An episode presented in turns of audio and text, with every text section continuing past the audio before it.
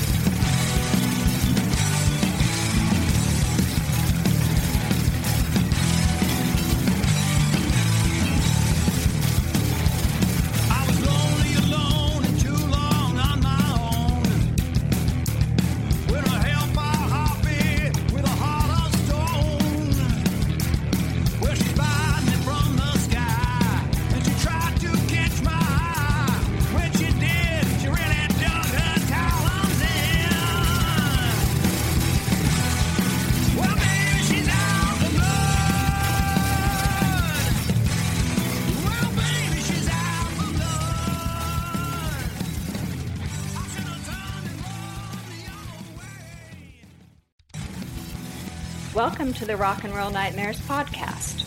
I'm your host, Staci Layne Wilson, author of the Rock and Roll Nightmares book series and director of the documentary The Ventures Stars on Guitars.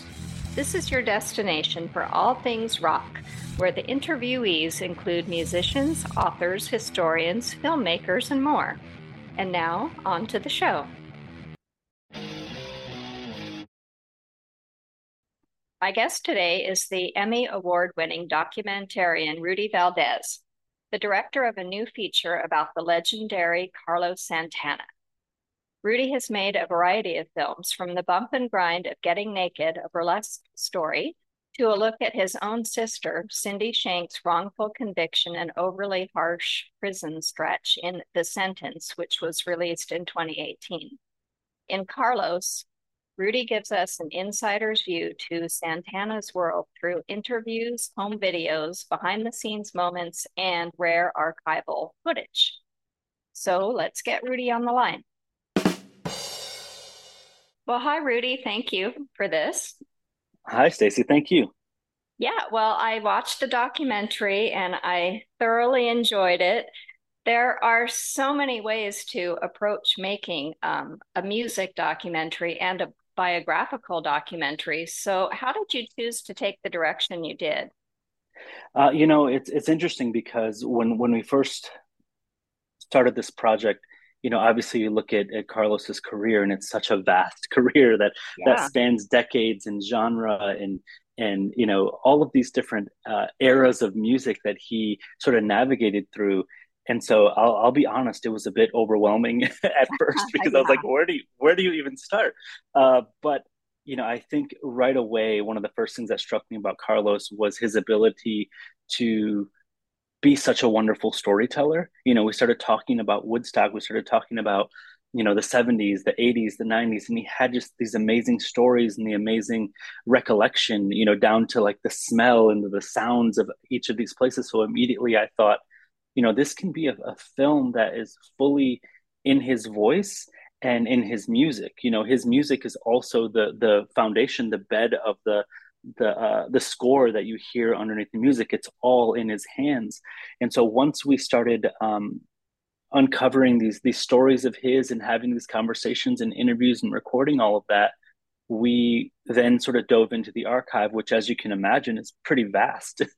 and uh, my next sort of rec- uh, revelation about it was, you know, not only am I going to try and live in Carlos's voice as much as possible, I'm going to try and live in the time frame as much as possible because um, we can track his entire life, his musical career, his spiritual journey all through the archive. And so I immediately said, you know, I'm not going to speak to contemporary artists or other people, um, other musicians, and have them sort of reflect back on Carlos. I'm going to let it sort of live in the archive. So all of that just started to come together as we started to get all of these pieces um, that were at our disposal. Yeah, that is a departure from the typical music documentary where you have other musicians commenting. And you do have a lot of music and footage, which can be quite difficult, I know, from having made a music documentary myself. now, how did you get the clearances to use Fillmore and Woodstock? And does Carlos still own the rights to all his music, or how did that all work? Yeah, so we had a wonderful um, archivists on our team and producers on our team that you know obviously there's a lot of footage that um, is tough to that is expensive to to get and that just doesn't mm-hmm. exist for for general But as you know making a music documentary um, so i was able to navigate with my my team and my producers of like what's accessible what is there for us and you know i really let them handle a lot of the permissions and things like that and, and i was like you know can i use this and they were like uh, we can try you know uh, so right. it was a lot it was a lot of me trying to say, you know, let me just see what I can get my hands on and make the best version of this. And then we can sort of go through and figure out the permissions and the whether it's in our budget and, and things like that. But um, I had a wonderful team around me that was really helping me navigate that in a way that didn't make me feel as though um, I was too constrained by by some of those things because you know uh, it can be it can be difficult when you have beautiful footage in front of you and they're like ah you can't use that. You know, so so yeah. uh, you know navigating those waters is, is always tricky. Exactly. Well i want to know like take it back to the beginning. How did the project come about? Did you know carlos or was this presented to you or did you present it to him? No so i was doing uh, another project with imagine documentaries and you know it was interesting because i was reading, I you know, uh, the trades pop up sometimes on your phone, and, and I saw, you know, Imagine Documentaries is in talks to do a Carlos doc, uh, Carlos Santana documentary, and not that I felt like I deserved the right to make the documentary, but I was like, oh, I would have loved to work on something like that, uh-huh. and um, you know, I was like, I wonder who's making it. You know, I almost called them to say, I'll do whatever I can. Like, I'd love to to be a part of it in any way, and you know, I had a meeting with Justin Wilkes and Sarah Bernstein over at at Imagine, and you know, they were talking about like what's next, like what else do I want to do, and I'd actually presented them a different music documentary, and they were like, "Oh, you're interested in doing music?" And I said, "Yeah," and they were like, "Okay, well, let us get back to you." And then they got back to me and they said, "What do you think about the possibility of meeting Carlos Santana. And I might have said yes before they even finished their sentence. and right. so n- next thing I knew, we were on a plane to Vegas to go and watch him at the House of Blues as as uh, at his residency. And you know, we discussed it, and I think everybody kind of thought maybe I'm I'm the right person to tell the story. And you know, even after hearing some of those words in that sentence, I was like, "Is this are you for real? Like, is this is this, is this really happening? Because it's you know it's uh in in the media landscape, you know, you're often yeah, it, it's tough for people to see you outside of of things you've already made. And I had to to that point up until that point not made you know a big music documentary or biography like that. You know, I'd made you know a, a pretty diverse um, group of films up until that point, but I'd never made that leap to the music biography. So I was so grateful that everyone was willing to uh, understand that uh, I'm a storyteller and that I can tell a lot of different types of stories. And they really, I think, took a chance on, on letting me tell this story. And I'm forever grateful for that. Well, what was it about Carlos's music that attracted you in the first place? Because, like you said, there is a great width and depth and breadth to his whole career. It's it spanned many decades. So, what is your favorite Carlos era, and when did you first hear his music? I mean, I heard his music at a very young age. Um, my my mother used to play it. You know, when she would clean the house on Sundays, she would play mm-hmm. Santana among a lot of other musicians. But um, you know, Santana's music always stuck out to me and I would hear it throughout the years. But to be honest with you, one of the things that really stuck out to me about Carlos and one of the reasons I'm so grateful for having the opportunity to tell the story is, you know, towards the end of my high school career and going into college, I discovered that I had a knack for storytelling. You know, I was an actor and I was a writer and I wanted to figure out what what that meant for me and, and, and somebody who looked like me. You know, I grew up in the in the Midwest in, in Lansing, Michigan. And so I, I, looked out into the media landscape to try and find people who looked like me to see the path that they had uh, taken. And what I continued to see over and over again were these sort of stereotypes and tropes that um, you know, of the of the prisoner, of the of the drug dealer, of the gang member, of the you know sort of East Coast uh, Latino, of the West Coast Latino, and I never saw anybody who really looked like me, and and, and it was a little disheartening at times. And then, you know, my mother reminded me about Carlos Santana. This was, you know, in high school and pointed out, like, here's somebody who looks like you, who didn't allow anyone to put him in a box that really, you know, they they she was like they probably told him to play cumbias and to play mariachi music, and then that's what he needed to play if he wanted to be a musician. But he broke out of that. So this is something I was learning, you know, in the late '90s, you know, around the time Supernatural came out.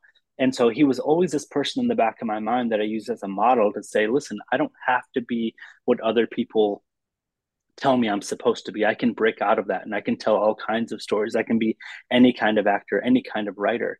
And so, you know, to be honest, I never really told Carlos that that story because I didn't want to sort of mess up the relationship that we had as professionals. Uh-huh. Um, but he was certainly somebody that I look up to um, still to this day as, as somebody who's just like i'm going to go for something i'm going to be the person the storyteller the the entertainer the the creative that I want to be, and I'm going to go for that.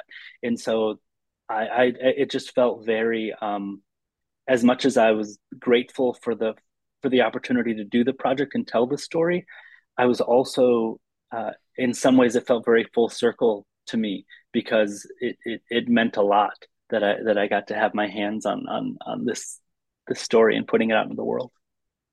Yeah, well, I love how he describes himself in the documentary as far in as opposed to far out. so I'm yeah. wondering, yeah, what was your first impression of him and how did it change over time as you got to know him in making this film? Well, you know what's funny is, you know, over the course of of um, my career and even, you know, as a younger actor, you know, you would always hear those those that that um, that line, you know, never meet your heroes, never meet your heroes, right? Uh, because you're always going to be disappointed. And you know, if I'm being honest, there were a couple other times where I'd met other people that I'd looked up to, and I was very underwhelmed uh, by that. And so I was a little nervous when when I flew out uh, with Imagine to go and see Carlos because you know we went backstage and and uh, I was like, please, please don't let me down. like, please, please be all these things. And um, and he's talking and he's talking to Sarah and Justin, and then he looks over at me, and he looks me dead in the eyes. The first thing he says to me, and he says, "Do you believe in magic?" And I was like, uh. Um, you know, I didn't really know what to say. He said, "Not David Copperfield, not David Blaine." You know, and this is in the film actually. Uh, he says, "Not David Copperfield, not David Blaine. Like those are illusions." He was like, "I'm going to show you real magic. And i was like and we're off. You know it was just so wonderful to see and you know and it was just wonderful how uh how amazing you know his take on life and and especially the take on his journey and his spiritual journey in music. It's it's wonderful. It's tangible. And you know i think one of the things that i really um, enjoyed about our time together and making this is you know a lot of people don't fully realize because because he's such uh, sort of a, a, a guitar, you know, one of the greatest guitar players. And because he's all of these other things in the spiritual journey i think one of the things that really gets lost about him is that he's actually very funny. He's got a really wonderful sense of humor. So it was just it, it's a long, that's a long way to say he did not let me down when i met him. You know he was he was all of these things that i that i'd hoped he he would be. And, and i think even more. Yeah he's the real deal for sure. Um yeah and people knew that from the very beginning. You go into the story of how Bill Graham and Clive mm-hmm. Davis both really believed in him. And uh, what do you think it was in him that they saw as a very young man before he was really fully philosophically developed and, and musically developed? I think authenticity. You know, I think that he, you know, it's just when you talk to him, he feels so grounded and so sure. And he's clearly by the time I was able to sit down with him, he's lived an amazing life. But uh, but when you see early interviews, you see this this old soul. You see this person that is very grounded and very sure of who they are, and I think that that attracts people like like Bill Graham, like Clive Davis. When this you know 19, 20 year old picks up a a, a guitar and and you know at, at, what at 21 goes to Woodstock and just yeah absolutely brings the house down and just that confidence and that authenticity and that that pure talent. I mean, how do you not gravitate towards that as a Clive Davis, as a Bill Graham? I mean, that's I mean, there there he's a generational talent, you know. So um, yeah, and, and you still feel that to this day when when he sits in front of you. And, and uh, there were a, a couple of real pinch me moments during this process where you know I'd be in their rehearsal studio or whatever, and it's just me and Carlos uh, and I'm holding a camera, and he just you know puts on a guitar and just starts playing, and I'm looking around, I'm like, this is unbelievable. One of the greatest guitar players ever is sitting in front of me, and just sort of pulling me in with the notes and with the music, and it's like it's just flowing out of him like it like it has to, you know. So um, I think authenticity. It's he he's he's the real deal he talked about some other artists who influenced him and who were influenced by him as well. Um, did you come to appreciate any other artists or types of music in the process of making this film? I bet you learned a, a lot that you didn't know. Yeah, I mean, there there are so many people. I mean, obviously, you know, you hear about Javier Batiz, uh, one of the first people to kind of uh, teach him about the guitar, but also, you know, Miles Davis and BB King and Wayne Shorter, and you know, there are so many amazing musicians that he, you know, Jimi Hendrix, uh, you know, there are so many amazing musicians that he really honors and he really um, respects, you know, immensely. And, and it's so fun because even when he's not playing music, he's living music. He's listening to music. He's sharing music. He, I, am not going to show you too much, but he just texted me some some new new music on my phone a little wow. while ago. So he's and it's how he communicates and how he loves to be in the world and share the world. And so it's constant music all of the time and it's it's really wonderful to see somebody that loves it so much and is able to to really uh, live their world through music not only their own but honoring all of the people who who inspire him as well.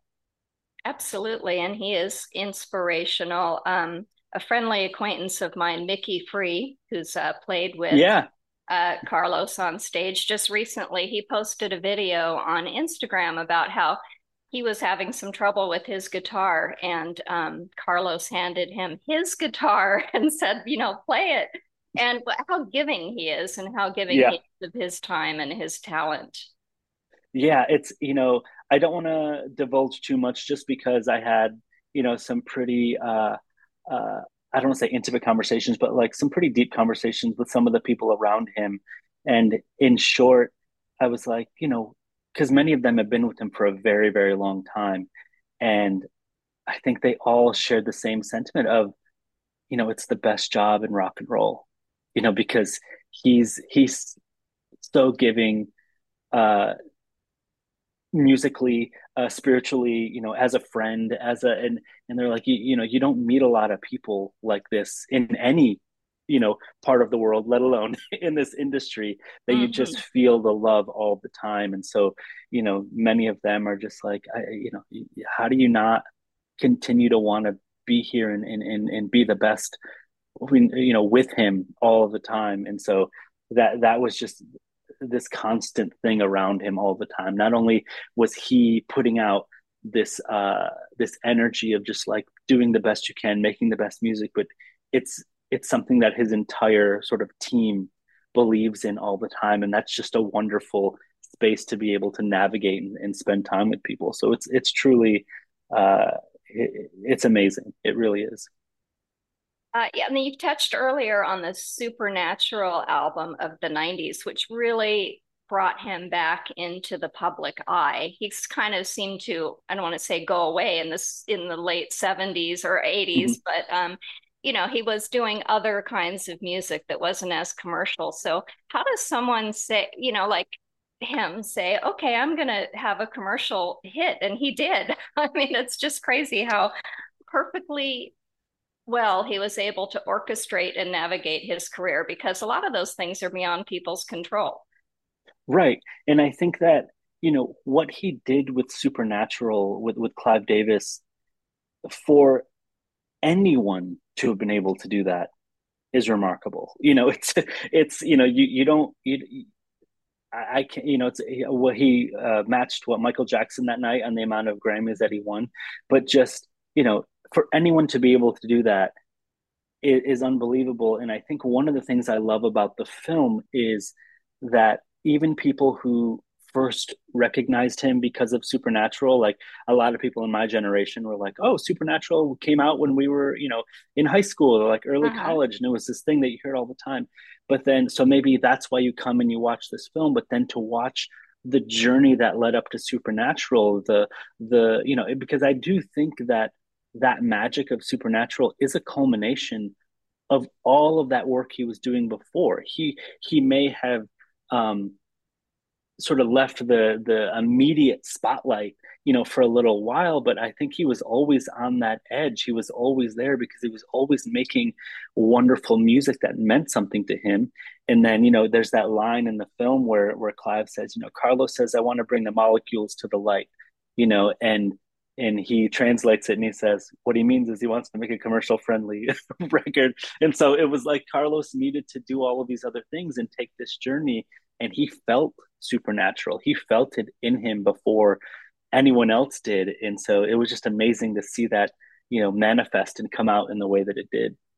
Yeah, I absolutely love that part of the film. And I want to just wrap it up now, but to, to ask um, what is next for the film? Where can people watch it? And also, I'd just like to know what are some of the the best um, bits of feedback that you've gotten from people who've watched the movie? Yeah, so we're uh, I know that they're doing a release September 23rd, 24th, and 27th as part of a special sort of global event that they're doing. Which again, like pinch me moment that a documentary is going yes. going out into theaters in in this day and age. But uh, it's amazing, and it's been amazing to see all of the people um, uh, I see on, on the internet and you know saying we can't wait, we're buying our tickets, and you know, and then to even see like you know my mom and my dad calling me like we already have our tickets. That's been a lot of fun that they're gonna go and, and watch it in theaters. Um, and that also the, on those special days, there's a, a, a special intro that Carlos and and I uh, pre-taped that you'll get to hear a little bit more about the film before it starts. Um, and I'll say as far as feedback that that I've gotten, you know, if I'm being 100% honest, like I don't read reviews and at all, and that's just because I'm too fragile. like I'm, I'm not, I'm not like good or bad. Like I'm like, oh, if people are watching it, it's, it's totally fine. But I will say, one of the early things that I heard that made me feel really, really great and made me feel like the approach was the right approach. Um, somebody watched it that was uh, that knew Carlos pretty well, and they said you know, I loved it. I loved watching this journey. I loved, uh, they were like, even I learned things that I didn't know about Carlos, which was huge to me. And, and then they said, and I think the best part about it was people are going to be able to experience what it's like to hang out with Carlos. It felt like you were hanging out with Carlos, not like you were, you know, there was a camera set up and you're doing this like sit down interview, but but it, it I wanted this film to be very intimate because I did want you to experience navigating the world through Carlos's music and his eyes and his hands. And so that was a really wonderful comment for someone to say. It really felt like you were just hanging out with Carlos and hearing his stories, uh, which that was the hope. Well, you absolutely achieved that, Rudy. And thank you so much for being on the podcast. And best of luck with the film and your future endeavors. Thank you so much. I appreciate it. I haven't been doing readings from the Rock and Roll Nightmares books lately, but since I do have a work in progress, I'd like to share some of it with you. Rock and Roll Nightmares Blood on the Tracks is my next book, and the first chapter gives the backstories on songs that were inspired by true tragedies. The song is Annie Christian by Prince, which came out on his Controversy album in 1981. Annie Christian is a fictional amalgam of a supposed God fearing society, her name playing on Antichrist, and her skewed values calling ours into question. Prince's lyrics tie in several topical tragedies, including the Satanic Panic, serial killer Wayne Williams' Atlanta child murders, Mark David Chapman's shooting of John Lennon, and the assassination attempt on then President Ronald Reagan. There's another song on the album, an anti war anthem called Ronnie Talk to Russia. Like many musicians, Prince was hard hit by the news of Lennon's violent death at the hands of a so called fan. What's more, he was probably rattled while playing a show the following night on December 10th, 1980, just over a mile from where the former Beatle breathed his last. The early 80s were, in general, a dark time in the US, what with the apocalyptic anxieties coming to the fore not only in pop culture, but there were numerous high profile evangelists predicting the end of times while the famous doomsday clock was set at four minutes to midnight, which was the closest the world had come to global devastation since the 1950s. Annie Christian is a stylistic punk funk synth experiment on which the purple one played all the instruments, or program them as the case may be, and quite a departure from his more familiar hooky and melodic tunes. Prince didn't comment on Annie Christian specifically, but he did once tell an interviewer So much has been written about me, and people don't know what's right and what's wrong. I'd rather them stay confused. This concludes another episode of the Rock and Roll Nightmares podcast. Remember, there's a book series too. All the books are available in paperback, ebook, and audio via Amazon or the Rock and Roll Nightmares website. That's R O C K dash N dash R O L L dash nightmares.com. Our official theme song is She's Out for Blood by Fuzzbuster, founded by Lars Cabot. Thank you for listening.